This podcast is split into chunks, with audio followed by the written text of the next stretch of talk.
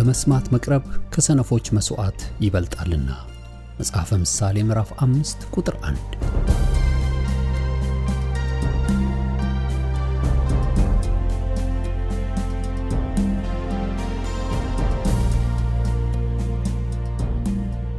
ይህን የእውነትና የሕይወት ድምፅ አገልግሎትን ለማድመጥ መቅረቦ ብልህነት ነው። ስለዚህ ጊዜውን ሰጥተው ለማድመጥ መወሰኖ ማትረፊያ ይሆኑሎታል። በዚህ አገልግሎት የእግዚአብሔርን ቃል ብቻ ይማራሉ። በተለያዩ ርዕሶች ላይ ውይይቶች፣ ጥያቄና መልሶችም ይካሄዳሉ። እርስዎ ከዚህ ቀደም በግል ጊዜው መጽሐፍ ቅዱሶትን ሲያጠኑ የተፈጠረቦት ጥያቄ ቢኖር በቃሉ ባለቤት በመንፈስ ቅዱስ አማካኝነት ምላሽን እንዲያገኙ ወደዚህ አገልግሎት ጥያቄውን መላክ ይችላሉ። የእውነትና የሕይወት ድምፅ አገልግሎት ከአጥቢያ አብያተ ክርስቲያናት ጋር በመተባበር የክርስቶስን አካል በቃሉ የማስታጠቅን አገልግሎት ለመስጠት በእግዚአብሔር ጸጋ ይተጋል። አሁን ለዛሬው ወደ ተሰናዳሉ የቃሉ ድግስ ልጋብዞ። መልካም የበረከት ጊዜ።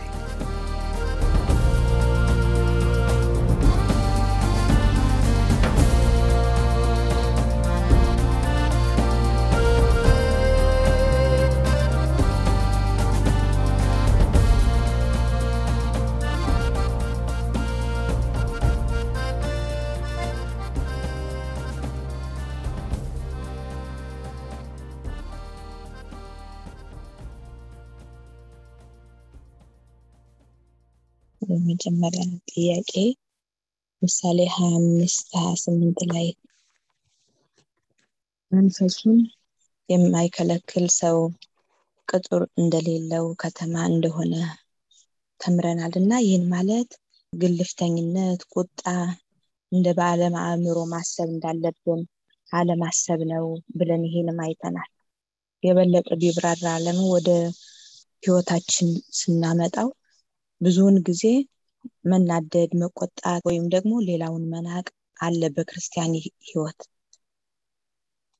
ስለዚህ እንደዚህ የማደርግ ከሆነ ከመንፈሳዊ ህይወቴ መኖር የለበትም ማለት ነው። ለምን ይሄ አይነት ህይወት ያለው ሰው በጌታ ያልሆነ እንደሆነ ስለተመለከትን የበለጠ ግልጽ ታደረግ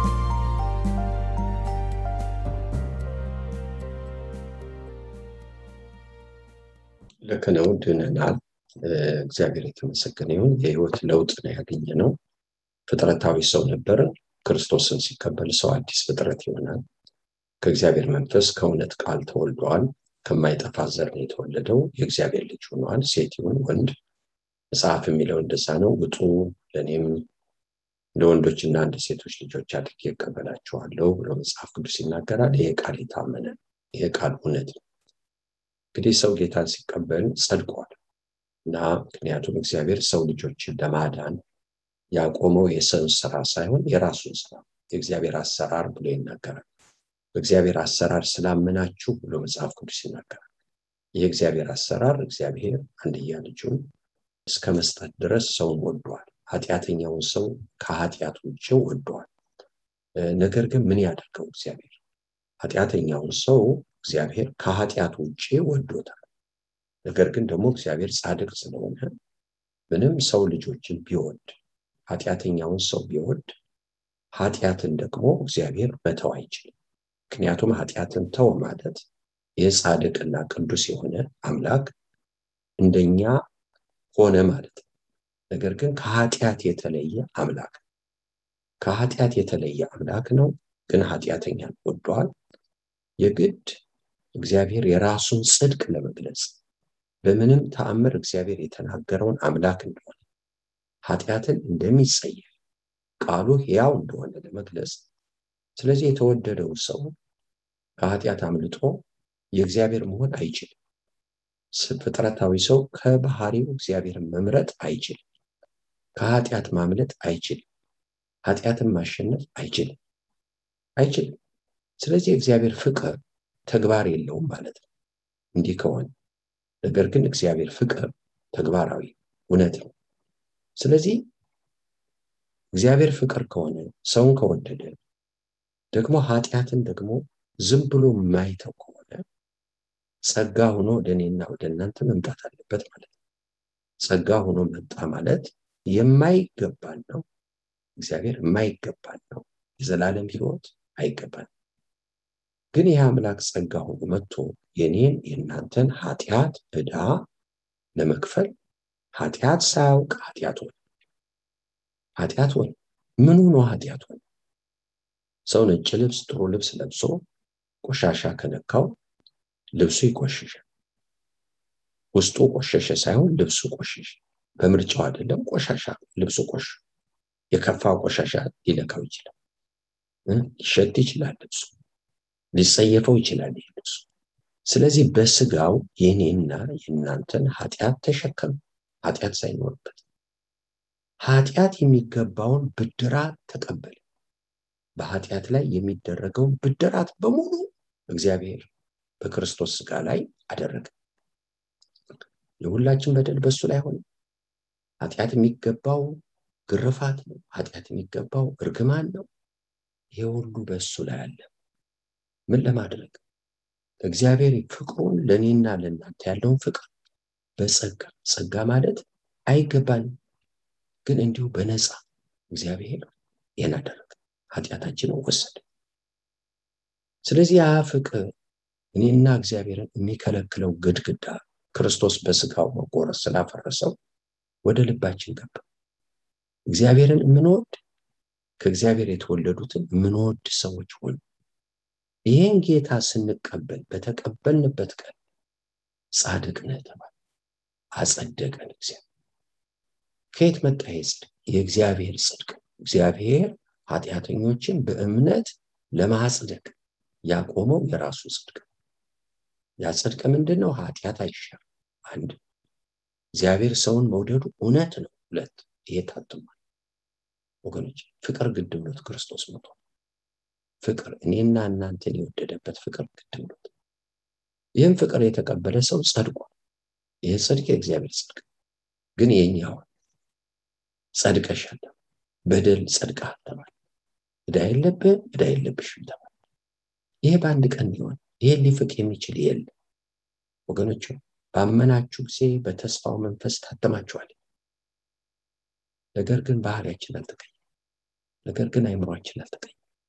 ጸድቀናል፣ ጌታን ተቀብለናል፣ ብርሃን በውስጣችን በርቷል። እስቲል አይምሯችን ግን ያው ዓለማዊ። ለዚህ ነው ደቀ መዛሙርቶች ከጌታ ጋር ሲመላለሱ ሰይፍም ይዘው ተመላልሰው የክርስቶስ ወንጌልና ሰይፍ አብሮ ይሄዳል አይሄድም? መቼ ነው ሰይፍ የያዙ? ያልተለወጠ አይምሮ በነበራቸው ጊዜ። ነገር ግን በመንፈስ ቅዱስ ከተሞሉ በኋላ ሰይፍ እነሱን በልቷቸው ሰይፍ እነሱ ጋር የለም ወገኖች። ያዕቆብ በሰይፍ ተቀልጦ እንደ ወንጀለኛ የእግዚአብሔር ሰዎች። ስለዚህ አይምሯችን መቀየር፣ የአይምሯችን መታደስ፣ የልባችን መታደስ ሂደት ላይ ያለ ነገር የእግዚአብሔርን ቃል በሰማ በእግዚአብሔር ቃል ላይ አይምሯችንን በሞላን ቁጥር ወደ እግዚአብሔር በቀረ መንፈስ ቅዱስን በተሞላን ቁጥር ዕለት ዕለት እየተለወጠ እንመጣለን። ይሄ ዕለት ዕለት ያለ ለውጥ ከባህሪያችን እያራገፈ የእሱን ባህሪ እየለበስ እንመጣለን። ምክንያቱም የተጠራ ነው እንድንድን ብቻ ሳይሆን የመለኮቱን ባህሪም እንድንካፈል ጭምር። የተቀበልነው ክርስቶስ ሕይወት ነው። የተቀበልነው ክርስቶስ ፍቅር ነው። ሩሮ ነው፣ ቸር ነው፣ ደግ ነው፣ መሐሪ ነው፣ ቅን ነው፣ የዋህ ነው። ይህ ባህሪ የኛም ባህሪ በመንፈስ ቅዱስ አማካኝነት። ስለዚህ ነው መጽሐፍ ቅዱስ በገላትያ መጽሐፍ ምዕራፍ አምስት ቁጥር ሀያ ሁለት የሚለን የመንፈስ ፍሬ ራስ መግዛት፣ ሰላም፣ ደስታ፣ ፍቅር፣ ቸርነት፣ የዋህነት እነዚህ ናቸው። ነገር ግን አማኝ ነን ጸድቀሃል ተብለን ጸድቀሻል ተብለን እንዲህ አይነቱን የመንፈስ ፍሬ ላናፈራ እንችላለን። ለምን? ባህሪያችን ውስጥ ያልተለወጠ ነገር ስላለ።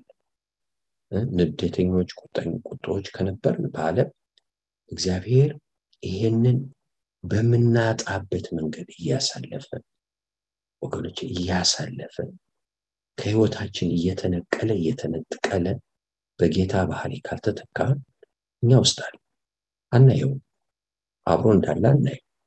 ነገር ግን ድንገት የሚያናድ ነገር ሲመጣ የተለወጥን ከሆን ለሰዎቹ እንጸልያለን፣ ታግሰን እናልፋለን። ራሳችንን ከዛም ማለት ነው በመንፈስ ቅዱስ አማካኝነት። ነገር ግን ያዙ ይልቀቁኝ ካል ይሄ ባህሪያችን አልተቀየም። ያው አሮዬ ባህሪ ከኛ ጋር አለ ማለት ነው። ያሰናክልናል ማለት ነው። ወገኖቼ ታዲያ እንዲህ የሚያደርግ ሰው መንግስተ ሰማያት አይገባም። እህቶችና ወንድሞች ለቤዛነት ቀን የታተመበትን መንፈስ ያሳዝናል። ነገር ግን መንፈስ ቅዱስ ይወቅሰዋል፣ ህሊናው ይወቀሳል። ተወቅሶ ደግሞ ንስሐ ገብቶ ህይወቱን ሲያስተካክል ልጆች ወይ ኃጢአት አታደርጉ፣ ኃጢአትን ቢያደርግ ግን ማንም ከአብ ዘንድ ጠበቃ አለን ይላል። ጌታ ይቅር ይላል። እህቶችና ወንድሞች ሁልጊዜ እንደዚህ ልንሆን እንችላለን። ሁልጊዜ እንዲህ ልንሆን እንችላለን። እስከ መቼ? ይሄ ባህሪ ከኛ ውስጥ እስኪነቀል ድረስ። በምንድን ይህን ባህሪ እግዚአብሔር የሚነቅለው? ይህን ባህሪ የሚነቅለው በመስቀል። ለምሳሌ ወገኖች ቁጦች፣ ችኩል፣ ትዕቢተኞች ከሆን ይህንን በሚቃረን ህይወት ውስጥ ያሳልፈናል ማለት ነው። የሚያናድድ የሚፈትን ነገር ውስጥ እናልፋለን። ስራ ቦታ ሊሆን ይችላል። እህቶችና ወንድሞች የተለያየ ቦታ ሊሆን ይችላል። በሚፈትን ነገር ውስጥ እናልፋለን። አያችሁ፣ ለምንድን ነው ይሄ ከኛ ውስጥ ይገለጣል? ያናደው ነገር ከኛ ውስጥ ይገለጣል። ስለዚህ ወገኖች ወይ መንፈስ ቅዱስ እየወቀሰን መስቀልን ተሸከም፣ ለዚህ ሙቻለሁ፣ ለዚህ ይገባኛል። ያን ማለት ነው ወገኖች ወይ የሚያናደውን ነገር ትተን ይህም መደረጉን እንቀበላለን። የሚያናደን ነገር ሲመጣ እንቀበለዋለን። ስለ ጌታ በቃ ጌታ ሆይ ይህም ቢሆን እንዳላሳዝን፣ ይህም ቢሆን በስጋዬ እንዳልገለጥ አንተን እንዳስከብር እርዳኝ አል ማለት መስቀላችን ተቀበልን ማለት ነው። ተለወጥን ማለት ነው። እንዲህ እያደረግን ተራ በተራ በአንድ ጊዜም ሊሆን ይችላል ብዙ ባህሪያችን ላይ እየታደስ የተለወጥ እየተቀደስን ማለት ነው። የጌታን ባህሪ የመሰልን ማለት ነው። እያደግን መጣን ማለት ነው። ስለዚህ አይቀሬ እሸት ሌላው ደግሞ በቆላሲያስ ሁለት አስራ ስድስት እስከ ሀያ ሶስት ስንማር እግዚአብሔር ብርሃን እንደሆነ አይተናል። እርሱንም ለማወቅ ምንጩ እሱ እንደሆነ ተመልክተናል። ጌታን የሚከተል የህይወት ብርሃን ይሆንለታል የሚለውን ሀሳብ ሞር ግልጽ ብታደርገው። ለምን አንዳንድ ጊዜ በህይወታችን ጌታ ብርሃኑን ያላበራበትን part እናገኛለን እና አሁን ቤት ውስጥ ስገባ መብራት ባበራ በአንድ ጊዜው ክፍሉን የሚያበራው የማይበራበት part የለም። ጌታ ግን ተቀብዬው እሱ ብርሃን ሲሆንልኝ በህይወቴ የማይበራባቸው part ኦች እንዴት ነው?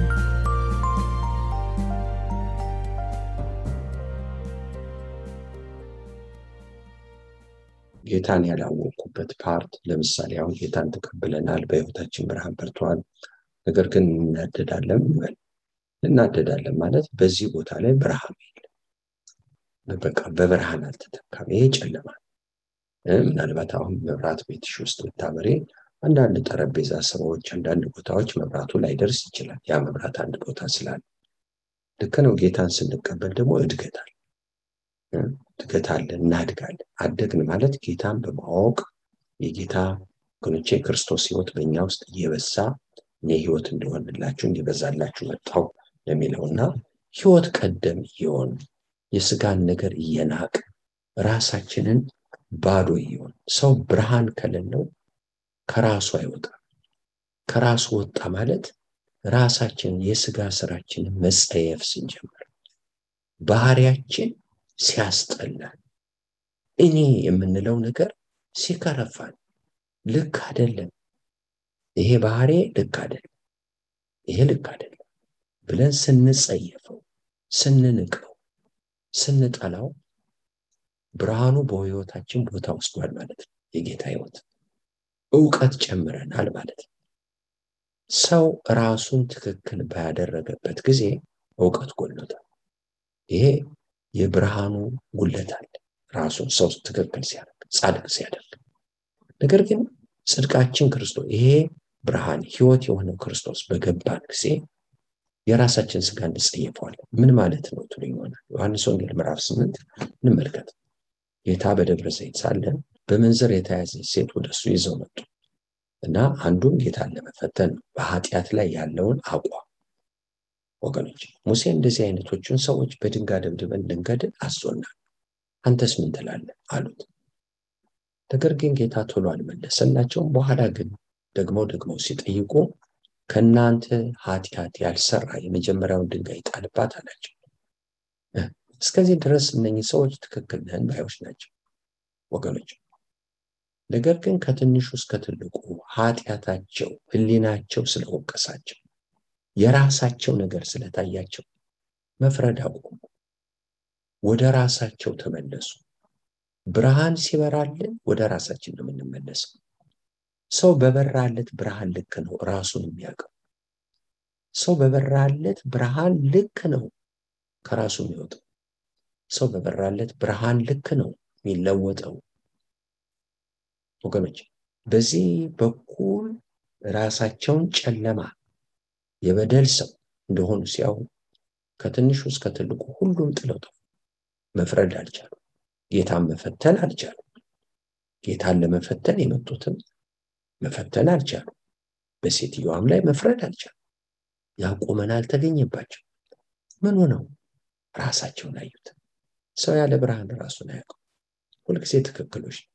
የምንናገረው ትክክል ነው። የምናስበው ትክክል ነው። የምንሰራው ትክክል ነው ነገር ግን ወደ ብርሃኑ ስንመጣ ትክክል አይደለም። ትክክል ጌታ ብቻ ትክክል ቃሉ ብቻ ተለወጥን ማለት ሰው ተለወጠ የሚባለው የስጋን ነገር ከመንፈሳዊ ነገር ለይቶ ሲያይ ከስጋው ነገር ጋር አሮየ ማንነቱ ብርሃን ስንል ደግሞ አዲሱ እንደ እግዚአብሔር አምሳል የተፈጠረው ከማንነቱ ጋር እንደዚህ ህይወትን ሁለቱን ማይ ሰው አልተለወጠም በጌታ ራሱን አላገኘም። ለዚህ ነው እንግዲህ በሰማሪያ ሊያልፍ ግድ የሆነበት ውሃ ልትቀዳ እንድት የሰማሪያ ሴት መጣች። ጌታ ውሃ ጠጭኝ አላት። ከእሱ ጋር ክርክር ገጠመች።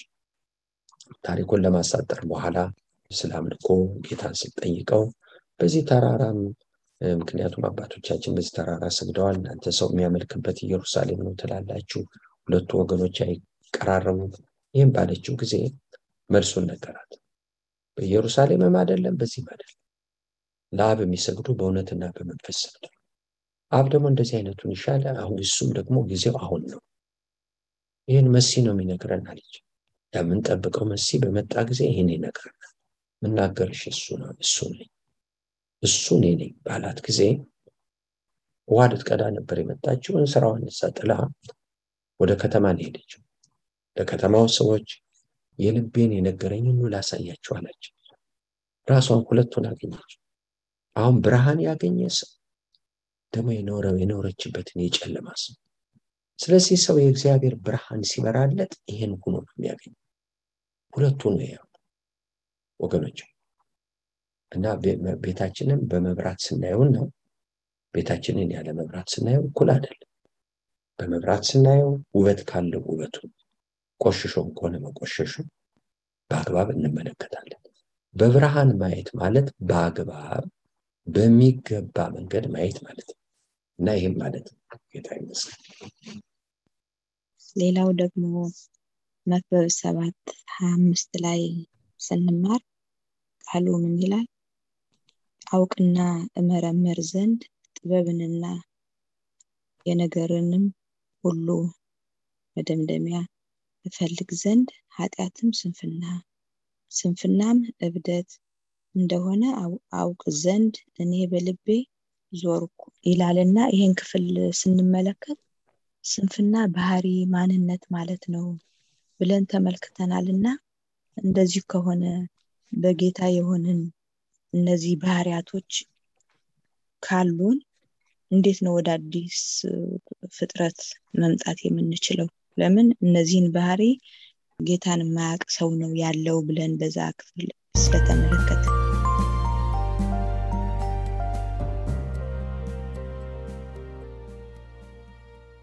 ሁለቱን እንመልከት።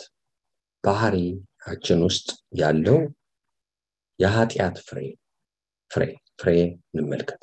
ነገር ግን ደግሞ ፍጥረታዊ ማንነታችን ላይ ግን ባህሪ አይደለም ያለው ፍጥረታዊ ማንነት ነው ያለው። ማንነት ማለት ዘር ማለት ከአዳም የተገኘ ዘርና ከአዳም የተገኘው ሰው ባህሪ ሁለት ነገር እኔና የኔ ባህሪ እኔ ተቀየርኩ በጌታ። አዳማዊ ሰው ነበር ጌታን አገኘው አሁን የጌታ ሰው ግን ባህሪ አለ።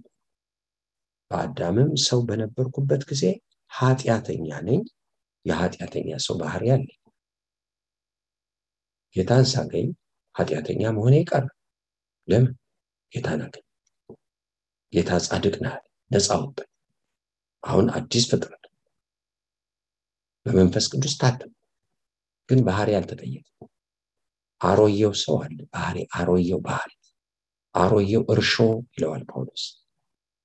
ይሄ እየተቀደስኩ እየተቀደስኩ ማለት ጌታን እየመሰልኩ በልቤም በአይምሮም መታደስ እየተለወጡ የእግዚአብሔርን ቃል ባጠና ወደ ጌታ በቀረቡ ቁጥር በመንፈስ ቅዱስ አማካኝነት ይህን ቃል ሳጠና እየተቀየርኩ እመጣለሁ።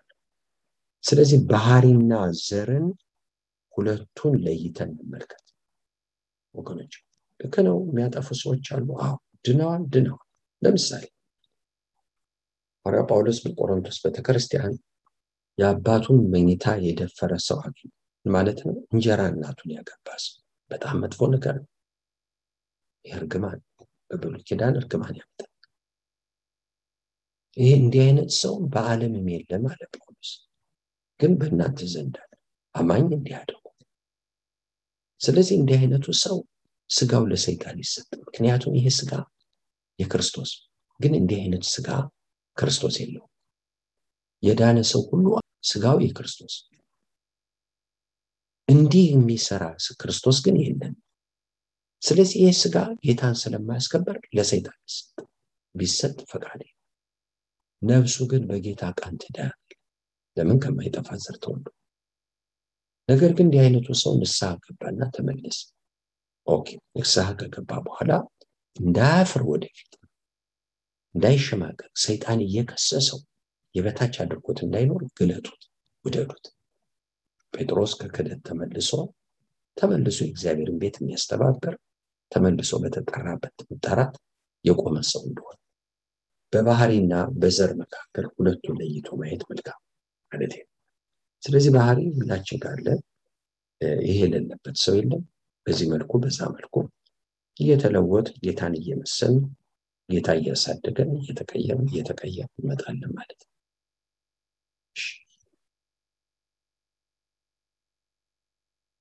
ጥያቄ ቆላሲያስ ላይ በተመለከተ የተማርነውን ነው።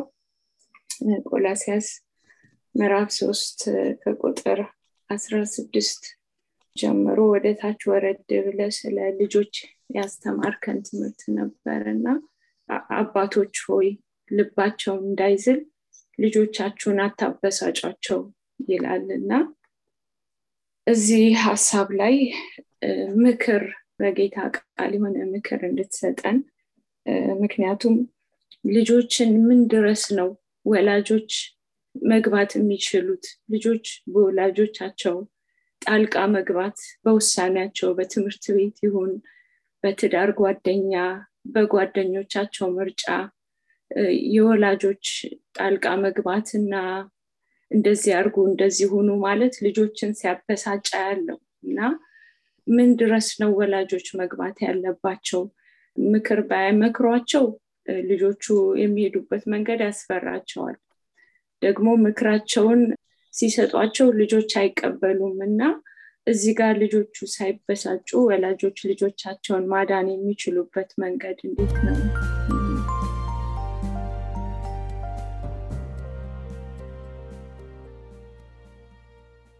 እሺ ጌታ እናመሰግናለን። በስጋ ልጆቻችን የሆኑት ልጆቻችን ናቸው። ለምን? ከአብራካችን ስለወጡ የኛ ልጆች ናቸው። የስጋ ልጆች ብለን እንጠራቸዋል ነገር ግን ወላጅ መሆን ግን ያው በስጋ ስለወለን ብቻ ወላጅ አይደለንም። ወላጅ ሲያደርጉ ሰው ልጆች እናትን እናት አባትን አባት በፈቃዳቸው ሲያደርጉ በእነሱ ፈቃድ የሰጡትንን ቦታ ያህል ድርሻችን። እነሱ አባት ያደረጉንን እናት ያደረጉንን ያህል ቦታችን። ከዛ ውጭ በግድ አባት ነው በግድ እናት ነው ይህንን በእነሱ ፈቃድ እነሱ የሰጡንን ያህል ልጆች ተወልደው ኖ በእኔ ህይወት ማንም አያገባውም ማለት ይችላል። በተለይ በሰለጠነው ዓለም ባልሰለጠነው ዓለም ልጆች ብዙ ጊዜ ልጅ በሆኑበት ጊዜ ጥገኞች ናቸው። ስለዚህ የወላጅን ቃል ይሰማሉ፣ የወላጅን ነገር ያከብራሉ። ብዙም የከፋ አይደለም። መዋደዱም አለ፣ መተሳሰቡም አለ። ወላጆች ለልጆቻቸው ይኖራሉ፣ ልጆች ደግሞ ለወላጆቻቸው ለመኖር ያስባሉ።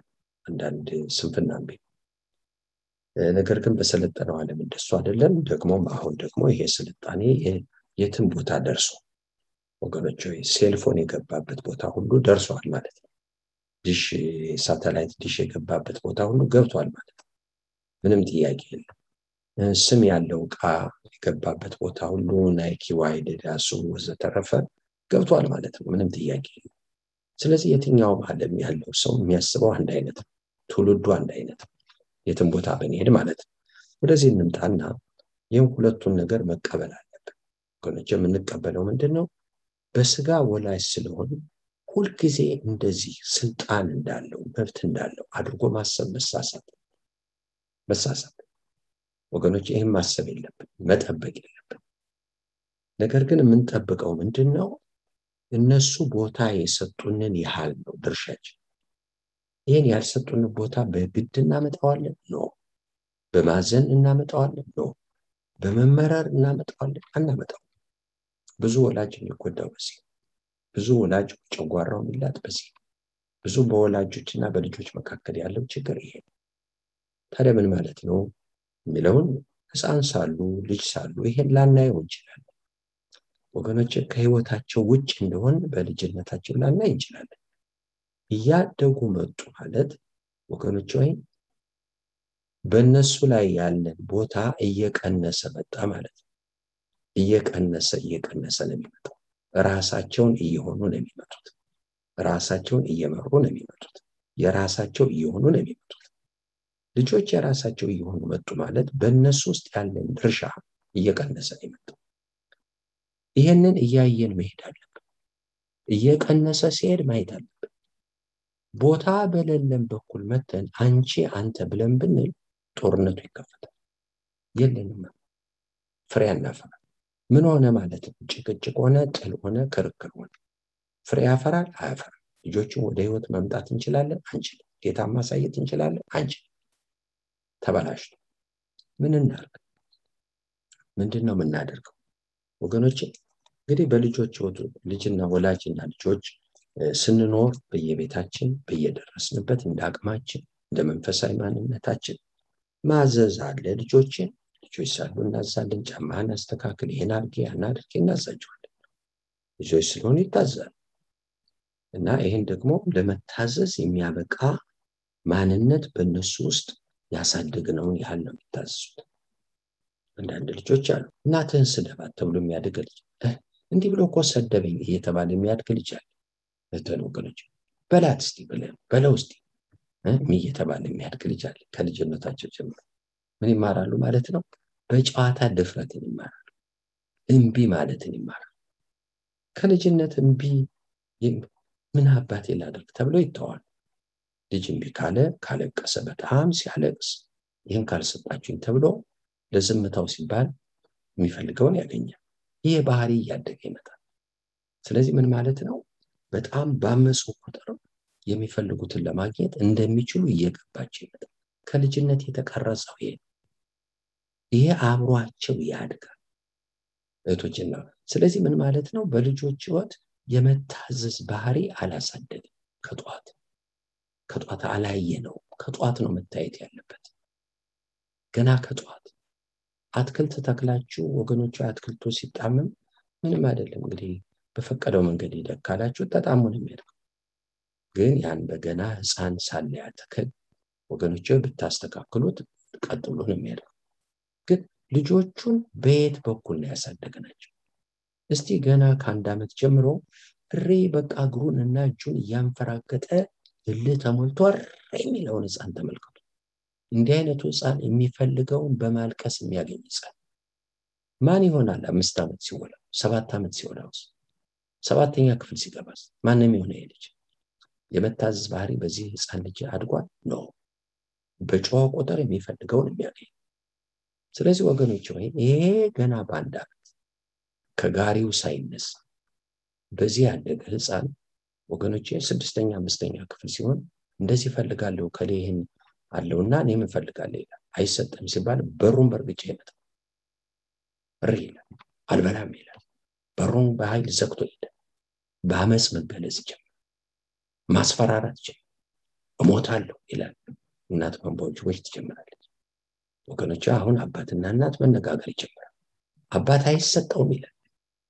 ምክንያቱም ወላጅ አባት ሁልጊዜ ስነ ምግባር ነው የሚጠይቀው። ከአባት የሚጠበቀው አገዛዝ ከእናት ደግሞ መራራ። ስለዚህ ምንም አይደለም እኮ ቀስ አድርጎ ነው ልጆችን ትላለች። ስለዚህ የሚፈልገውን ያገኝ።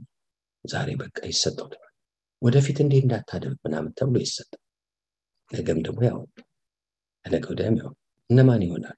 እና በህይወታቸው ቦታ የመታዘዝ ህይወት በእነሱ ውስጥ አሳድገናል? ኖ። መተሳሰብ አለ? የለም። ይሄ ጠዋት ነው ይቀር ከማለዳ ነው ይቀር በማለዳ ባለ ባህሪያቸው ላይ አልሰራን ስራ አልተሰራም።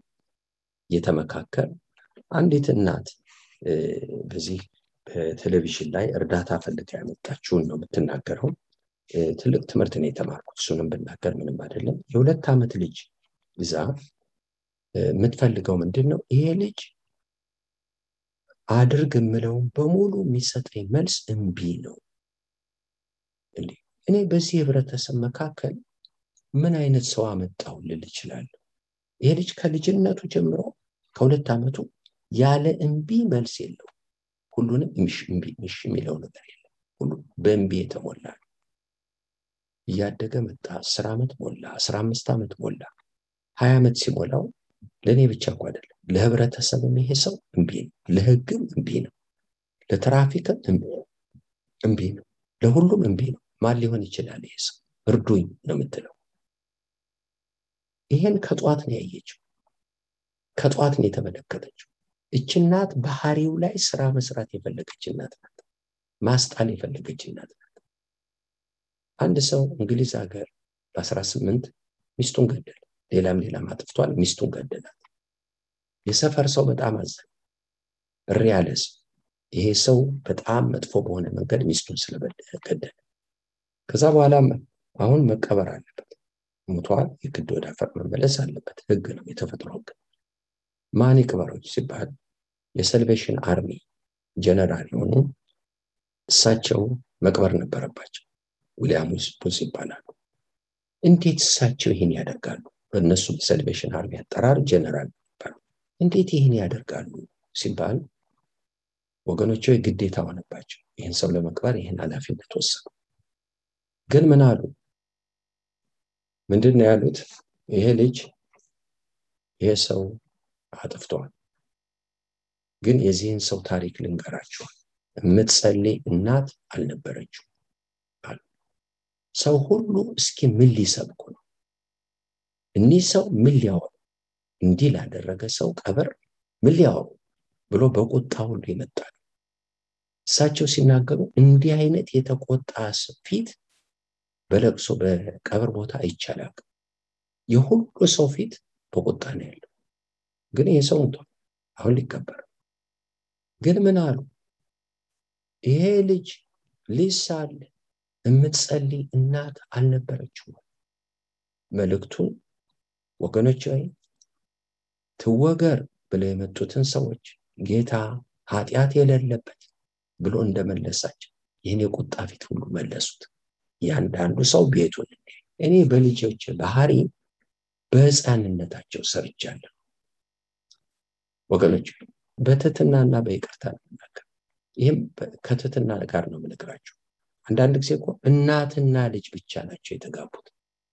አባት እኮ የለበትም አንዳንድ ቦታ ደግሞ አባትና ልጅ ብቻ ነው የተጋቡት። እናት ቦታ የላት ማን ሊሆን ይችላል ይህ አስተዳደግ?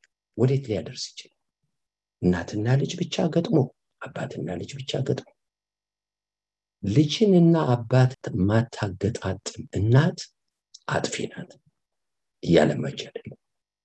ወገኖች እያጠፋች በቃ እየጠፋ ምንም እየታየ ወደ ጥፋት እየተሄደ ከተነሳ መንገዱ እህቶችና ወንድሞች የጥምር ልጆች ስለሆኑ በአስተዳደጋቸውም ውስጥ ጥምር ስራ ይጠይቃል። ልጆቻችን አድገዋል፣ ከስተት እንማራለን። ባልሰራነው ስራ ስተታችን እንማራለን። ንስሐ ብንገባም እንኳን እግዚአብሔር ለጠፋ ዘመናችን ካሳ ይሰጠናል። ርብቃ እንመልከት። ያዕቆብ የእሷ ልጅ፣ ኤሳው እንመልከት። ኤሳው የይስሐቅ ልጅ፣ ሁለቱም ተከፋፍለዋል። ይህም ቤተሰብ መገንባት ይቻላል። ያዕቆብን እንመልከት። ዮሴፍን በጣም ይወዳል። ኤሳው መጣ ሊገድል ሲባል ዮሴፍን እና ራሔልን ለብቻ፣ ሌላው ለብቻ። ግልጽ ነው። ቤተሰብ ሁሉ ያውቃል። የቤተሰብ አንድ ነው አይደለም። እና ወደ ርብቃና ይስሐቅ ልምጣና ርብቃ የያዕቆብ ናት። ኤሳው ይሄ ግልጽ በየቤታችን የለ አለ። ትክክል ነህ አይደለም። አባትና ልጅን ልጅና አባትን ያገጣጥማል አያገጣጥምም። በቤት ወገኖች ወይ የሚቀርቡት አባት እናትን ጥሎ አባትን የሚቀርብ ልጅ ሲገኝ አባት ደስ ይላል። ይሄ ነፍሳችን ይጠመዋል። ስንወደድ ደስ ይለን፣ ስንደመጥ ደስ ይለን። ምን ዳሜጅ እያመጣሁ ምን እያፈረስኩ የእኔ ልጄን መቅረብ ከእናቱ እየነጠልኩ ነው። እናቱን እናት ያደርጋል ይሄ ልጅ። እቺ ልጅ እናቷን እናት ታደርጋለች። እኩል ዋጋ ትሰጣለች ወይ? ይሄ ሊተመን ይገባል፣ ሊታሰብበት ይገባል። ዛሬ እኮ ልጆቹ ጋር ዘለን ከመሄዳችን በፊት ወደ ራሳችን እኮ ነው ማየት ያለብን። በምን አይነት አስተዳደግ ነው ያሳደግ? ከጠዋት ስራ የመታዘዝ ልጆች እንዲሆኑ የስራ ethics እንዲያድግባቸው ከሰው ጋር መኖር እንዲችሉ ወገኖች ወይ life conscious እንዲሆኑ ኃላፊነት እንዲሰማቸው ሰርተናል፣ አልሰራን፣ አልተሰራም። ከዛ በኋላ ተነስተን ወይ ልጅ ብለን ብንል መቼ ይሰራል? መቼ ተሰራ? የሰራችሁ ሰዎች ካላችሁ ዋጋችሁን እግዚአብሔር አያጠፍ። እንዲህም ሰርታችሁ ድርሻችሁን ተወጥታችሁ ወገኖች ወይ ባዶች የሆናችሁ ሰዎች እርግጠኛ እግዚአብሔር ዋጋችሁን አያጠፋም። ብድራታችሁን በመንገዳችሁ ታገኙታላችሁ። በምንም ተአምር ታማኞች ናቸው፣ ታማኞች ናቸው። የእግዚአብሔርን ቃል ጠብቃችሁ። ነገር ግን ይሄ በሌለበት ቦታ እናት እሷ ስትደመጥ ልጆቿ ሲቀርቡ በየደቂቃው እሷን ብቻ እሷን ብቻ እሷን ብቻ እሷን ብቻ ሲያናግሯት ደስ ይላል። ቆም ብላ ለእኔ እኮ የምታደርጉትን ለአባታችሁ አድርጉ። እሱም እኮ አባት፣ እሱንም እኮ አናግሩት፣ እሱንም እኮ ደውሉለት፣ እሱንም ቅረቡት። እኔን የምትጠይቁኝ እሱንም ጠይቁት። እስኪ ሄዱ እህቶችና ወንድሞች፣ እንዲህ አይነት ድልድይ ማትሰራ እናት ምንድን ነው የሚባለው? ማን ይሆናሉ ልጆቹ? ትልቅ ጥፋት አጥፍተናል። አይናችን ሊከፈት ይገባል። እኔ አጥፍቻ ያለው እያንዳንዳችን በየቤቷል ምንም ጥያቄ እህቶችና ወንድሞች ለልጆቻችሁ ስትንሰበሰቡ እናት ብቻዋን ቦጭ ቦጭ ቦጭ ቦጭ ቦጭ ስትል አባት ሳይኖርበት ሲቀር አደጋው ይታያቸዋል። ግልጽ እኮ ነው። እንዲህ ነው ያሳደግናቸው። አንዱ ተንቦጭ ቦጭ አንዱ ምንም የማይመስለው ከሆነ ክፋት ሆኖ ሳይሆን ይሄ ያሳደግነው ነገር ውጤት በልጆቹም ህይወት ውስጥ የዘራ ነው ይሄ። ስለዚህ ነው ርብቃ ኖራ ኖራ የበረከቱ ቀን ሲመጣ ለካ ያለ ይስሐቅ አይቻልም። የቱንም ያህል ያዕቆብን ትውደደው ያለ አባቱ ያዕቆብ ያዕቆብ አይሆንም፣ አይሰራም፣ በፍጹም አይሰራም። ለብቻ የሄደችበት ዘመን አይሰራም። በልጁ ህይወት አይሰራም፣ በማንም ላይ አይሰራም። የግድ የግድ ወደ ይስሐቅ መምጣት ነበረባት። ድልድዩን መስራት ነበረባት። አባትህ ሲባረክ ትባረካል። አባትህን ስትሰማ ትባረካል። አለቀ። ሞት ያመጣል አለ። በቃ እኔን ልክፈል። እህቶችና ወንድሞች ዛሬ እናት በእግዚአብሔር ርኅር እርግማኑ አባቴ ረግመኛል አላት። ያዕቆብ እርግማኑ እኔ ጋ ይሆናል። ዋጋውን ከፍላችሁ ድልድዩን ስሩት። እናንተ የልጆቻቸው favorite ኦች የሆናችሁ ድልድዩን ስሩ። ይቅርባችሁ። ይህ መንገድ የትም አያደርስ ወገኖች። እሱ እኮ አይረዳ፣ አንተ አይገባም፣ ልጆቹን አይገባም። እህቶችና ወንድሞች ይህ መልካም አይደለም። እህቶችና ወንድሞች፣ አዎ ባልና ሚስቶች ነን። ሁለታችን የተለያየ አይን ነው የምናየው። ሴት የምታየው ዛሬን ነው፣ ወንድ የሚያየው ነገን ነው። እግዚአብሔር ባልና ሚስት የሚባለው ሚስጥር አስደናቂው መንገድ ነገንና ዛሬን የሚያዩ ሰዎች አንድ ላይ መጋባታቸው። ህይወት ዛሬን ብቻ ብናይ ይሰራል አይሰራም? ህይወት ነገን ብቻ ብናይ ይሰራል አይሰራም? ሁለቱ መጋባት አለባቸው ዛሬና ነገ። ዛሬን የሚያይ ነገንም የሚያይ። እህቶችና ወንድሞች ስለዚህ ባል የሚያየው ነገር ሚስት የምታይ አሁን ልጅ ከፍቷታል። ክፍሏ ዘጋች ሳትናገር አልበላም ብላለች አባት ምን ይላል? ይሄ ልጅ ዛሬ እንደዚህ ከሆነ ነገ መት ይሆን? ብሎ ነገ ነው አባት የሚታይ። የሚጮኸው ስለ ነገ። እናት ደግሞ ግድ የሚላት ዛሬ ሁለቱን እግዚአብሔር ይጠላል አይጠላም? ግን ሁለቱ ይጋቡ። ልጅ ማሳደጊያ ነው እንግዲህ በአስተዳደግ ውስጥ ሶስት ነገሮች አሉ። ማዘዝ አለ እናዛለን ከሰሙን ሰሙን ካልሰሙን አትሰማም አንተን የምናገረውን ትላለች። እናት አባት የሚላል ማዘዝ መናገር አለ። ምንድን ነው ከትምህርት ቤት ስትመጣ ባክባክን እዚህ የምትወረውር ይሄ ጫማ በሰዓት አርግን ምን እንደዚህ ነው። ምንድን ነው በጠዋት የማትነሳ ምንድን ይሄ ሁሉ ንግግር ንግግር መናገር ወገኖች መናገር መናገር የሚያስፈልገውን ነገር ሁሉ መናገር መናገር። ማዘዝ አለ መናገር አለ።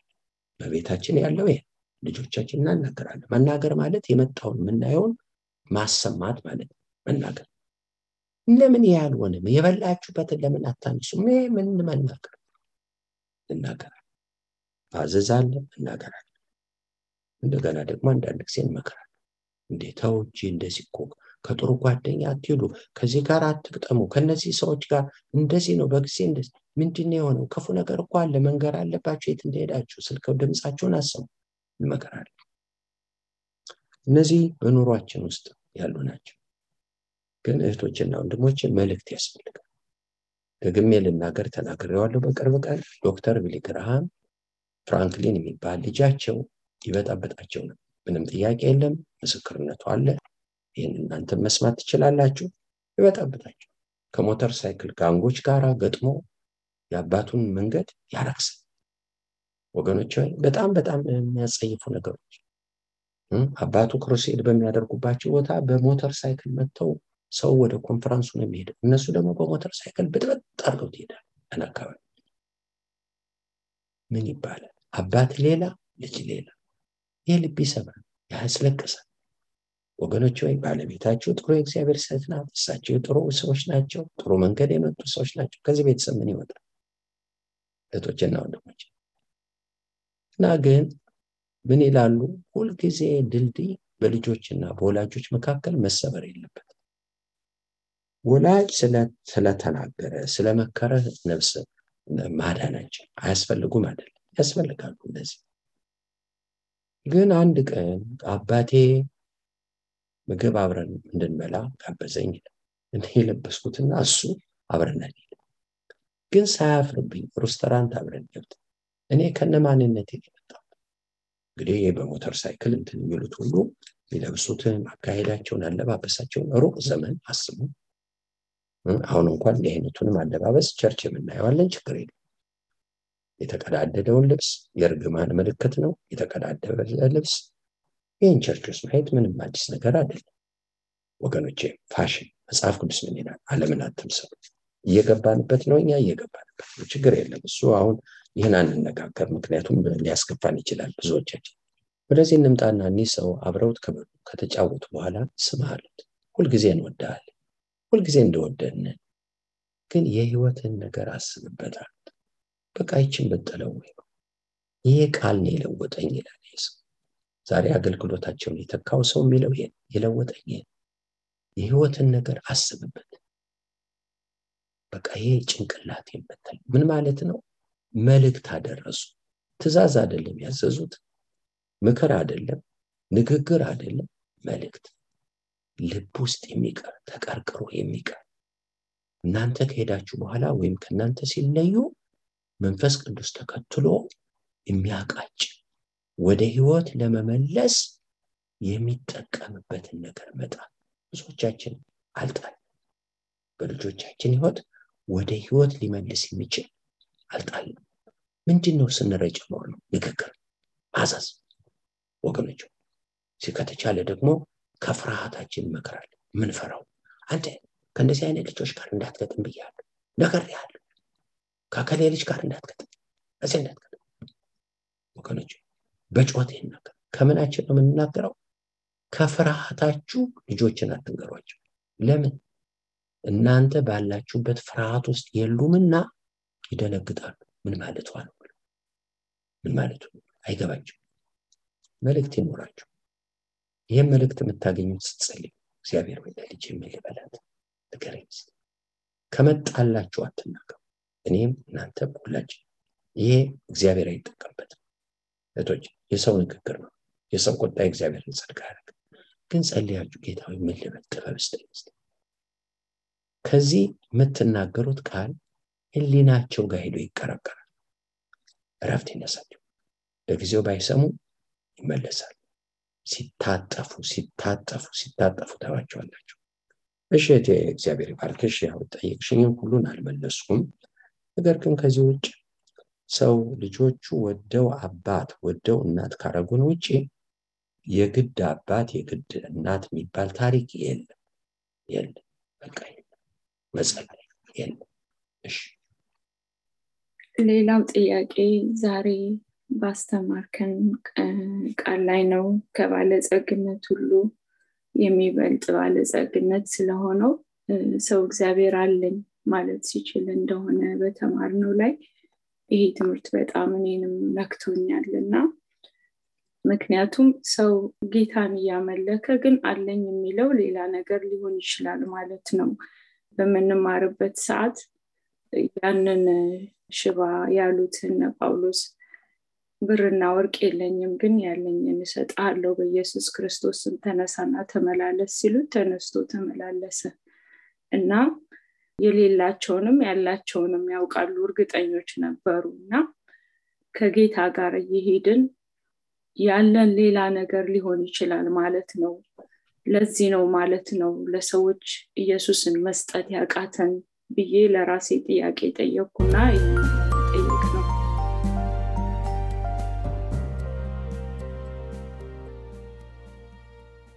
ጌታ ይባርክሽ ልክ ነው። ሐዋርያት ስራ ምዕራፍ ሶስት ነው ያነሳሽው። የጴጥሮስ እና ዮሐንስ ጌታም በምድር ላይ ያለው አባቱ ኮረጆ የለውም ይሄ የለውም ይሄ የለውም።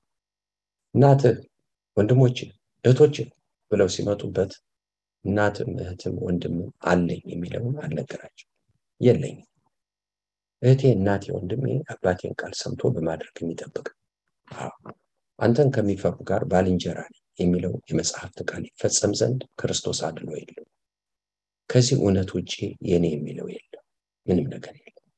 ደቀ መዛሙርቶችንም ሲልካቸው ኮረጆ የላቸው ብትር የላቸው መከላከያ ልብስ ቅያሬ የላቸው አለኝ የሚሉት ነገር የለም ግን ያስተማራቸው እግዚአብሔር አለኝ የሚል ይህን የተማሩት ይህ ነው ሀፍቱ በዚህ ነው ያሳደጋቸው።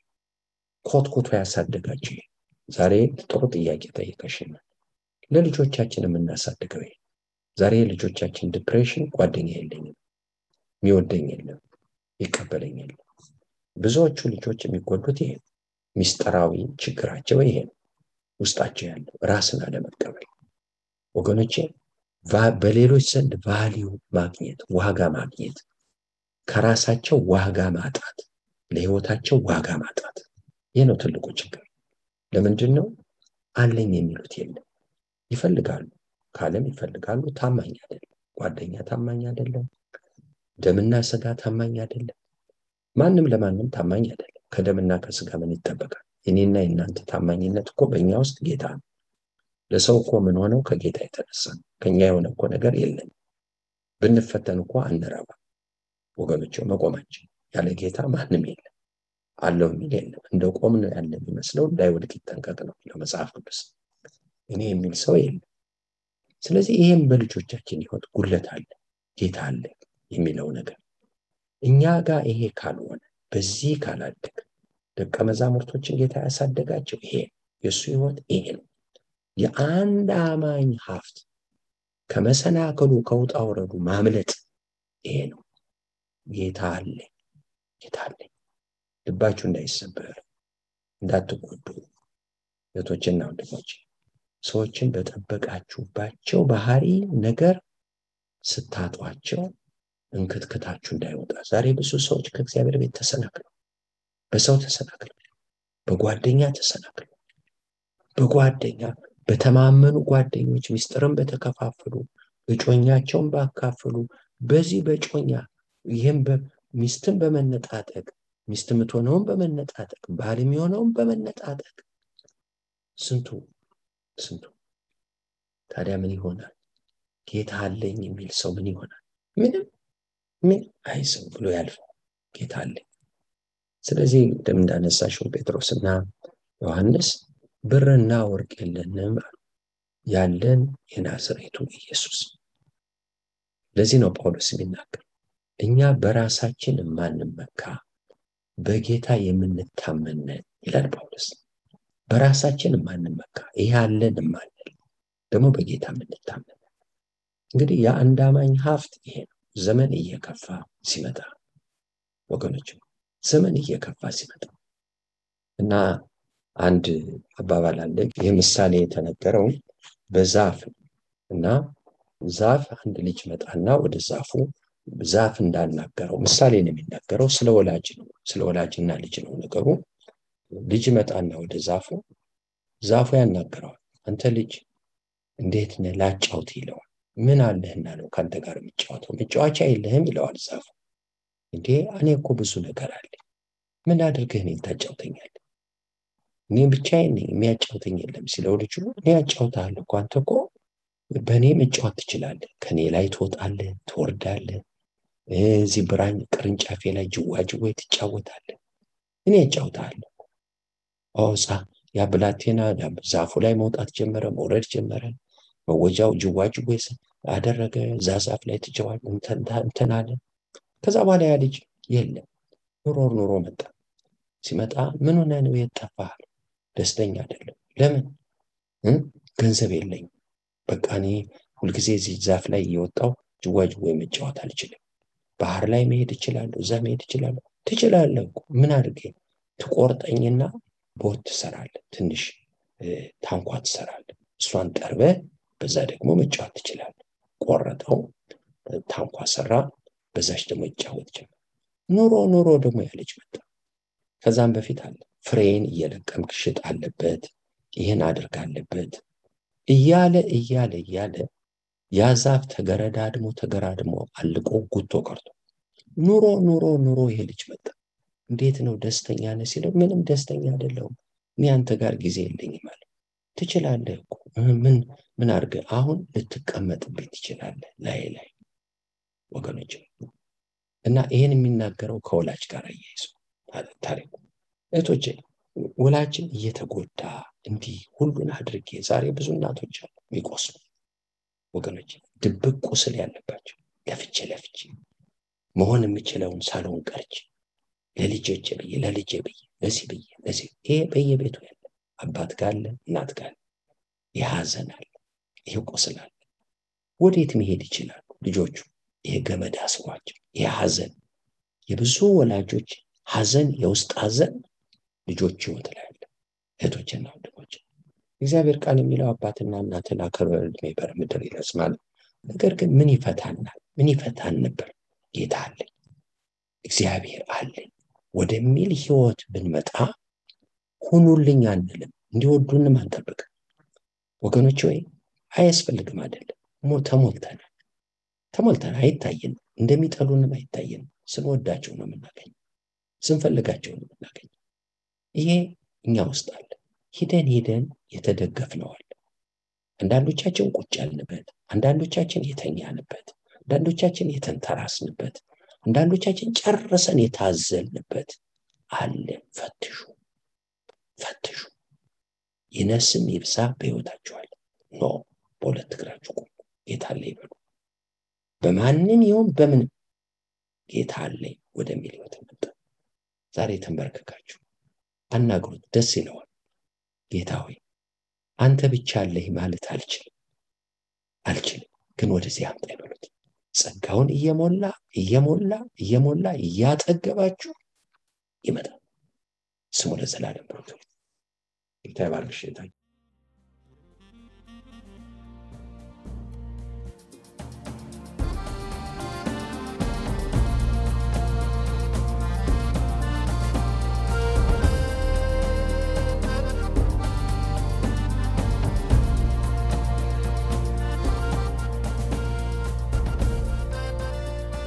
አሁን ሲያደምጡት በነበረው የቃሉ ትምህርት እግዚአብሔር በመንፈሱ እንደተናገሩትና እንዳስተማረው ተስፋ እናደርጋለን። ለእውነትና የሕይወት ድምፅ ማንኛውም መንፈሳዊ ጥያቄ ቢኖሩ ወይም የምክር እንዲሁም የጸሎትን አገልግሎት ቢፈልጉ ለአሜሪካን አገር 215 782 08 48 ለካናዳ ደግሞ 647 510 49 19 በሚሉ ስልኮች ቢደውሉ ጌታ ጸጋውን እንዳበዛልን ልንረዳዎ ፈቃደኞች ነን። እግዚአብሔር ይባርኮ።